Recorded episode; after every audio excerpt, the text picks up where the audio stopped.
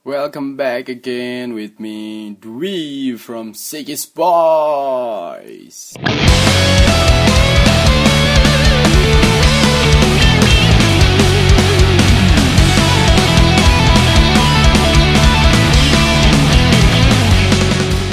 Oke, kali ini kita bakal coba membahas mengenai kampanye Buy Nothing Day.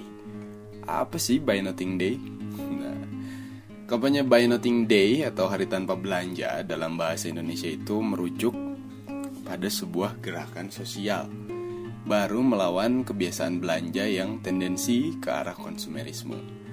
Lalu, mengapa gerakan ini muncul dan siapa yang sebenarnya memperluas dan apa yang sebenarnya diperjuangkan oleh gerakan sosial ini. Untuk memahami lebih dalam mengenai Buy Nothing Day, alangkah baiknya bersama-sama kita melihat dulu nih sudut pandang kesejarahan berdirinya gerakan ini. Kampanye Buy Nothing Day yang muncul sekitar awal tahun 1990-an ini bertujuan tidak hanya untuk mengubah kebiasaan belanja dalam satu atau beberapa hari saja, namun lebih dari sekedar itu, kampanye ini mencoba membuat kita menelusuri lebih dalam dan memaknai kampanye Buy Nothing Day untuk kehidupan yang lebih bebas, tidak dalam belenggu konsumsi melulu. Kampanye Buy Nothing Day biasanya dilakukan oleh individu atau kelompok secara kolektif untuk mengubah paradigma masyarakat yang konsumeris ke arah yang lebih bebas. Kayak mengembalikan lagi ekonomi barter, terus supply and demand itu udah bukan lagi jadi hal yang harus gitu ya dalam suatu ekonomi atau suatu trading pertukaran barang dan jasa tidak terbelenggu oleh produk kapitalisme jahat di belahan negara mana pun. Ted Dev sebagai inisiator dari kampanye Buy Nothing Day ini menjelaskan bahwa Hari tanpa belanja adalah sebuah ide sederhana untuk bersikap lebih kritis pada budaya konsumen dengan jalan mengajak kita untuk tidak berbelanja selama sehari. Ini adalah suatu bentuk perlawanan terhadap budaya konsumerisme. Nah, melihat apa yang dijelaskan oleh Ted, memunculkan pertanyaan, siapa yang membuat gerakan ini menjadi luas atau diketahui halayak ramai? Bicara mengenai penyebar dari gerakan hari tanpa belanja ini akan merujuk pada sebuah media non-profit anti konsumerisme dan pro terhadap isu lingkungan. Media tersebut menamai dirinya Adbusters Media Foundation yang berlokasi di Vancouver, British Columbia, Kanada. Media yang didirikan oleh Kale Lassen, Kale Lassen. Susah nih, sorry kalau pronunciationnya salah ya. Pokoknya Kale Lass dan Bill Smalt ini mendeskripsikan dirinya sebagai jejaring global pekerja seni, aktivis, penulis, prankster, pelajar, pengajar, dan pengusaha yang mau berjuang dalam gerakan sosial baru di era informasi. Adbuster sendiri sudah menerbitkan banyak sekali tulisan-tulisan yang mengkritik kapitalisme dan hasrat melawan konsumerisme. Adbusters ini salah satu media online juga ya, jadi bisa kalian cek di internet Adbusters. Selain itu juga Adbusters ini punya satu gerakan sosial yang baru mereka sebut sebagai Billion People. Jadi a billion a billion people, a billion people ini salah satu gerakan yang sama-sama aja sih masih menela apa menentang kapitalisme hari ini gitu apa kapitalisme tingkat lanjut yang cukup membahayakan kehidupan modern. Karena kapitalisme yang awalnya hadir sebagai jalan baru gitu ya, jalan keluar untuk kemanusiaan nyatanya malah memunculkan yang namanya the new slavery in a modern way. Ya akhirnya ya mau nggak mau kita semua jadi satu masyarakat dalam konstruksi kapitalis yang disebut sebagai masyarakat kapitalis beberapa kontributor dari majalah Adbusters di antaranya ada Jonathan Barnbrook Morris Berman, Simon Critchley, David Graeber, Michael Bar Michael Hart, Chris Hedges, Bill McKibben, Jim Monroe, David Orrell, Douglas Ruskoff, Matt Slavoj Žižek, dan masih banyak lagi. Dan dari nama-nama tadi, banyak juga sosok-sosok yang sudah kita kenal, seperti Slavoj Žižek, yang berupaya memperluaskan kampanye anti konsumerisme atau anti kapitalismenya itu lewat video-video dokumentasi ya video-video dokumenter lalu video-video yang banyak banget itu udah jadi film juga ya Perfect uh, of Ideology terus apa segala macam banyak banget. Itu Slavoj Žižek salah satu profesor anti kapitalisme dan konsumerisme. Dia juga salah satu seorang pembaca psikoanalisa dan dia juga seorang pos lakong. Kalau bisa dibilang dia kayaknya sudah melampaui lakong. Kembali lagi kita ke pembahasan hari tanpa belanja atau buy nothing day. Kampanye ini biasanya dilaksanakan pada perayaan Thanksgiving atau pada tanggal 27 atau 28 November di beberapa negara seperti Amerika Serikat dan Kanada hingga kini sudah lebih dari 30 negara di dunia turut serta merayakan kampanye buy nothing day ini untuk negara Indonesia sendiri bagi saya sih waktu yang tepat untuk merayakan kampanye ini adalah beberapa hari menjelang Idul Fitri. Ya, karena biasanya kalau mau Idul Fitri itu kan orang-orang kita ini sering uh, biar ketahuan suksesnya itu dia belanja gitu ya. Dia dia pas pulang ke kampung halaman tuh punya mobil baru, punya pakaian baru, terus dia sombong-sombongin ke keluarga-keluarganya. itu kayak gitu biasanya ya yang terjadi di Indonesia ini. Jadi bagi saya sih akan lebih tepat ketika ada momen-momen kayak gitu. Ketika mau Idul Fitri ya di sini lakukanlah Buy Nothing Day gitu. Karena kita kan sebagian besar aja yang merayakan Thanksgiving. Sebagian eh, sorry sebagian kecil aja yang merayakan Thanksgiving. Sebagian besarnya tidak tidak melakukan Thanksgiving. Dan secara mayoritas agamanya banyaknya Islam. Jadi ya tepatnya ketika mau Idul Fitri kita juga bisa sih ikut-ikut kayak di Amerika atau di Kanada atau di beberapa negara lain yang merayakan Thanksgiving berarti kita melaksanakan Pay Nothing Day ini di tanggal 27 atau 28 November atau bisa juga di minggu ketiga bulan November.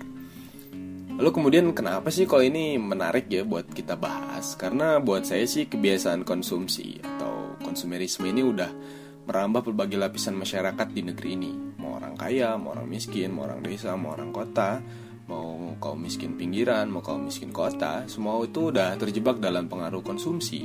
Semua itu udah di dalam belenggu konsumerisme, di mana kita selalu dihadapkan dengan pilihan untuk beli, beli, dan beli gitu Nah, apabila masyarakat Indonesia mampu memaknai gerakan sosial ini, saya rasa bukan tidak mungkin kebiasaan berbelanja menjelang hari raya Idul Fitri bagi agama Islam tadi ya, dapat dikurangi, bahkan tidak lagi menjadi alasan Berbagai keluarga untuk menghabiskan uang tunjangan hari rayanya yang mereka dapat untuk memenuhi hasrat atau nafsu binatang manusia.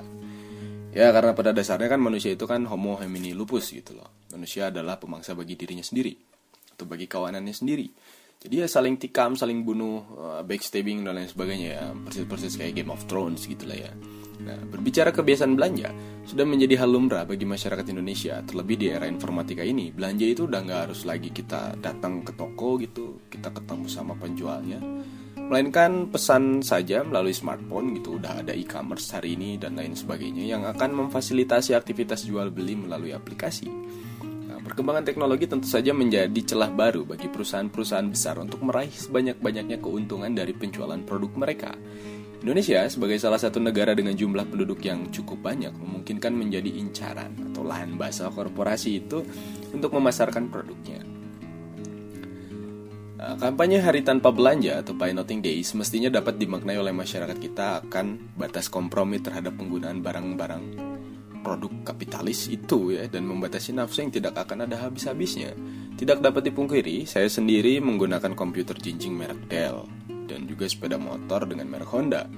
Tapi lebih dari itu, pemaknaan atas kompromi terhadap produk kapitalis adalah bagaimana saya ini mampu mengambil keuntungan dari fasilitas yang diberikan oleh mereka untuk dapat mengganggu sistem ekonomi yang mereka buat itu sendiri. Atau setidaknya saya ini masih bisa membatasi hasrat saya dalam arti ketika laptop saya masih bisa digunakan, ya saya tidak harus membeli laptop baru karena konsumeris yang terjadi di Indonesia dengan konsumerisme yang terjadi di Amerika Serikat itu jauh berbeda ya. Kalau di sini tuh kita beli sepatu, itu kalau belum hancur itu masih kita pakai. Kalau orang luar negeri, ya, Eropa, Amerika Serikat atau kawan-kawan saya lah yang tinggal di luar itu biasanya mereka pakaiannya atau barang-barangnya itu belum rusak pun mereka udah bosan mereka akan jual atau mereka buang aja gitu dan mereka beli lagi yang baru. Di situ makanya kenapa di Amerika Serikat dan Kanada itu jauh lebih kencang kampanye Nothing Day karena memang kebiasaan konsumsinya itu sudah jauh lebih besar daripada kita di Indonesia. Ya, jadi semoga saja ini bisa jadi salah satu langkah awal supaya kita tidak terjebak dalam kebudayaan atau dalam kebiasaan belanja dan belanja terus gitu. Oke, kita lanjut lagi ya. Eh, berawal dari sikap berhenti belanja atau dalam arti memberi batasan untuk belanja, menjadikan masyarakat kita ini lebih arif dalam mengalokasikan uang yang dimiliki. dan meminimalisir kebiasaan buruk, yakni belanja terus. Masyarakat kita sudah terlalu nyaman atas buayan produk kapitalistik, menikmati tiap hasil kerja mereka dengan belanja dan belanja. Belanja terus sampai mati, begitu efek rumah kaca berbicara.